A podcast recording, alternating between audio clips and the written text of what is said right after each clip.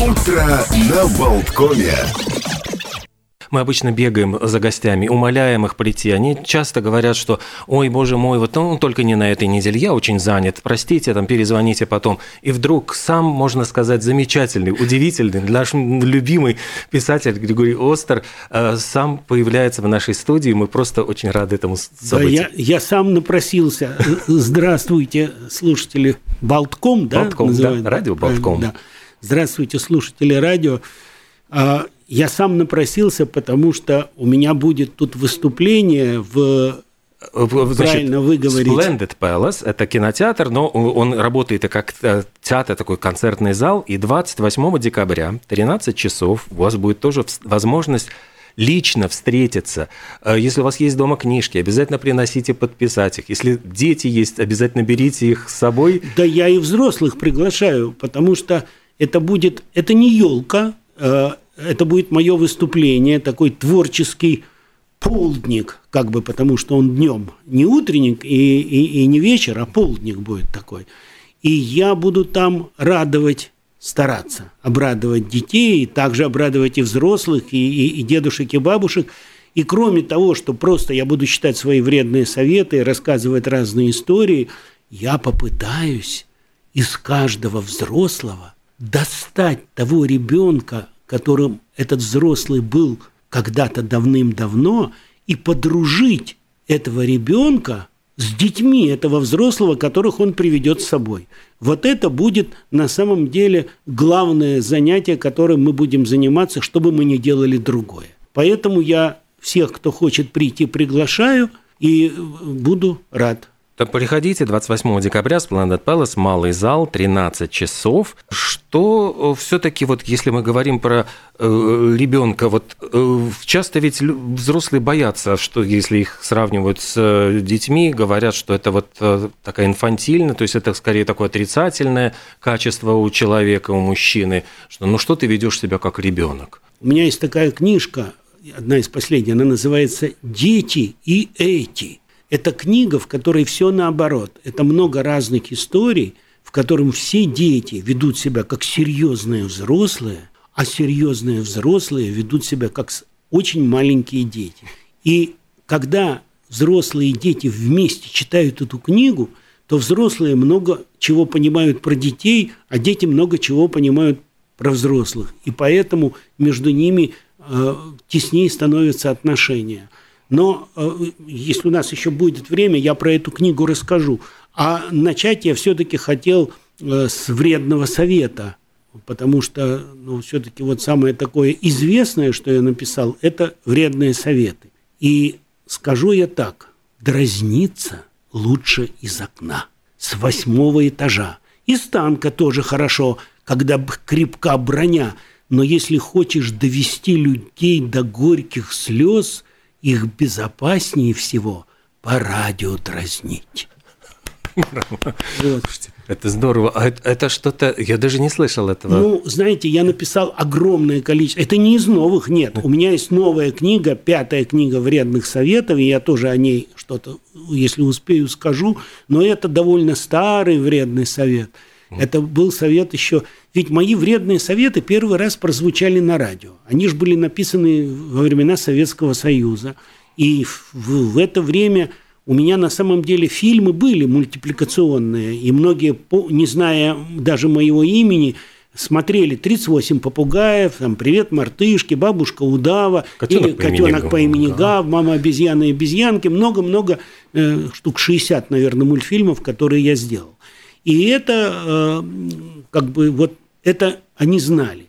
А вредные советы э, не издавались, как и многие другие мои книги при советской власти. За все годы советской власти у меня не вышло ни одной книги в твердом переплете с цветными картинками. Вот как-то так брошюрки выходили тонкие. Бывают цветные, но чтобы целого нет. И вот когда я начал писать вредные советы, я пришел, их издавать отказались. Я пришел на радио, и на радио их удалось прочитать. И когда люди их услышали, пришло два мешка писем. Один от детей, а другой от взрослых, бабушек, дедушек, которые говорили, что такого писателя с поля с корнем вон, ни в коем случае это нельзя, он учит детей вредности, он учит непослушанию. Ведь на моих книгах вредных советов всегда было написано «послушным детям читать запрещается». Второй мешок писем был от детей, которые говорили, да мы же не сумасшедшие, мы понимаем юмор, мы э, понимаем смешное, и мы, конечно, так делать никогда не будем.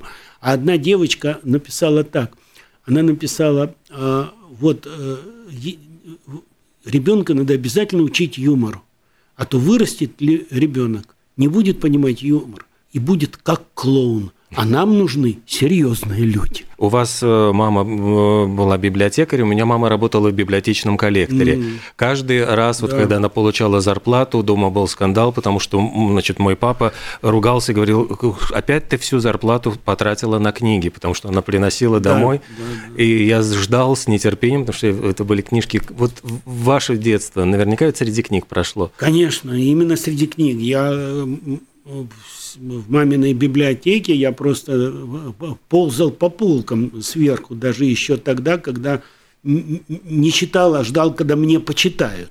А потом уже я научился читать, и, конечно, книга – это ну, то, что меня сделало человеком. Вот как э, говорят, что человек произошел э, из от обезьяны, что палка сделала как бы человека человеком – а меня сделала не палка, а меня сделала книга человеком.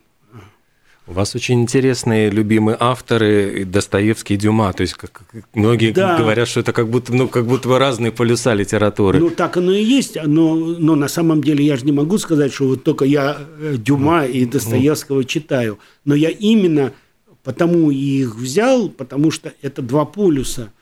Но именно как два полюса все их силовые линии сходятся потому что книга как бы должна быть э, детектив, безумно интересно. Э, просто в том смысле детектив, что э, не обязательно там должно быть убийство, но ты все равно должен ждать, что будет на следующей странице, угадывать это, радоваться, что угадал, и, и радоваться, если не угадал, потому что оказалось еще интереснее, чем ты себе представлял.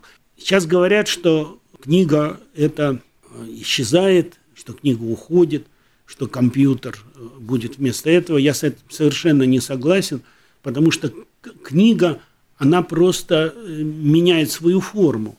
Э, а когда вот ругают компьютеры и говорят, что вот дети сидят в этих самых компьютерах и забыли про книги, я всегда думаю, что абсолютно то же самое было, когда появились книги печатные.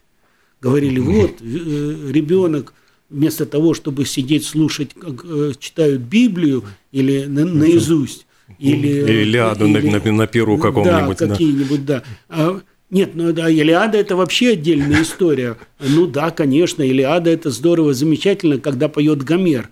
Но только представьте себе, какие э, могли плохие певцы петь на многочисленных пирах, на которых на всех не могло хватить Гомера. И, конечно, они перепутывали если они пели чужое. То есть идея того, что это вообще можно записать, хотя бы даже рукой, это первая великая идея. Вторая великая идея, что можно печатать. Угу. И это могут огромное количество людей узнать. А теперь книга, она просто меняет свою форму. Она то, что сейчас э, все-таки то, что в компьютере это больше игра, чем литература, а это изменится. А то, что будет в компьютере, это будет нечто среднее, как мы себе представляем, между игрой и текстом. Потому что вот у меня есть такая книга, да, я, знаю, лучшая сказка, сказка с подробностями, да, я ее писал вот как бы на простынях, потому что еще компьютеров никаких не было. Это прямо гипертекст, говорят, а, что это а же получился гипертекст. гипертекст, да. А, но, э, хотя этого, еще этого вообще в природе не было, еще даже я ничего не знал про компьютер, не видел его никогда в глаза. А, но и сейчас, я думаю, если удастся превратить вот именно мою сказку с подробностями в то, что будет жить в компьютере, ведь куски из нее э, стали фильмами, э, потому что вот «Мама обезьяна» с обезьянками – это мой фильм, э, который в Ютьюбе набрал больше 200 миллионов просмотров. А вот про маму обезьяну, ну это сериал, конечно, это, это 8 фильмиков маленьких, но вот они вместе, они набрали такое огромное количество просмотров. И я надеюсь, что моя эта книга будет жить именно в компьютере как нечто среднее между игрой, мультиком, э, виртуальным пространством, в которое можно войти. Если получится мне это сделать при жизни, я постараюсь. Ну, вообще, ваша книга появилась примерно в одно время с Милорадом Павичем, с хазарским словарем. То есть это, вот, можно сказать, такие два э, ну, а когда он появился? Он кстати? появился, ну, в 84 году был опубликован.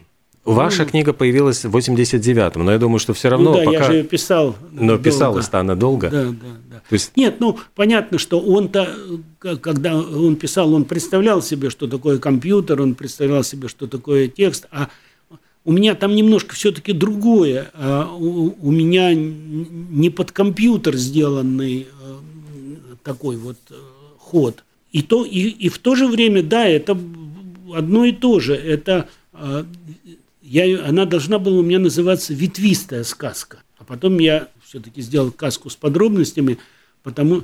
И, кстати, я сейчас пытаюсь сделать продолжение. Я хочу сделать дальше всю эту историю, и это будет все происходить через 20-30 лет, э, все персонажи совершенно не изменились, а вот у них появилось то, что есть сейчас, и телефоны, и компьютеры, мир изменился, а люди нет, потому что на самом деле так оно и бывает. Вот я как раз хотел спросить, вы прямо к этому и подвели. Мир меняется, появляются телефоны, компьютеры, современные дети, вот они все уже с этим, они родились уже с этими гаджетами. Вот насколько э, вот вы стараетесь ли как-то следовать и в компьютерных, э, я имею в виду во вредных советах, в новых книгах упоминать эти гаджеты? Насколько дети... Дело не в упоминании. Можно упоминать, можно не упоминать. На самом деле никогда ничего не меняется. А вот с, с тех пор, как появился человек, всегда были взрослые, были дети, и дети э, всегда шли по одному и тому же пути. Я ведь сделал великое открытие. Вот как Дарвин открыл, что человек произошел от обезьяны, я открыл, что все взрослые произошли от детей. И я детям это объясняю, и взрослым это объясняю, потому что откуда берутся дети, уже все знают, а, а, а вот что откуда берутся взрослые, это отдельная тайна. Вообще в мире очень много разных тайн. Я на своем выступлении э, буду говорить об этом. Да, Если, он... кстати, будет время, я взрослым а, на своем выступлении открою страшную тайну Нового года. Ведь на самом деле это такая страшная история, про которую никто не хочет помнить. Вот вы, например, знаете, почему мы летоисчисление начинаем с 1 января? Ну, я э, знаю, что есть очень много разных версий. Я, например, нет, нет, версия да. только одна. Да, да. Я вот про что говорю. Я не говорю там про совпадение, несовпадение календарей. Вот мы, вы знаете, что мы живем э, в эру от Рождества Христова. Да? Да. Живем. И никого никогда почему-то не удивляет, почему Новый год, летоисчисление, не начинается 25-го от Рождества Христова. Люди как-то об этом не думают. Ну, у, э, у православных э, Новый год 13-го, это старый Новый старый. год, а у них Рождество 7-го тоже нет, нет Рождества. И как-то так, вроде бы мы живем э, от Рождества Христова, а никто не знает, почему нет Рождества, а в другой день, 1 января, у одних, у других тоже. Это очень страшная тайна, я ее не буду говорить сейчас зрителям, тем, кто придет на мое выступление, взрослым отдельно, попросив детей зажать на минутку уши, я открою эту страшную тайну просто заинтриговали, а я просто добавлю тогда, что 28 декабря эту страшную тайну в 13 часов в Splendid Palace э, можно узнать, а для того, чтобы вот э, попасть э, и узнать из уст Григория Остера эту тайну, можно просто приобрести билеты, зайдя на сайт прямая.нет. Вот это самый простой способ найти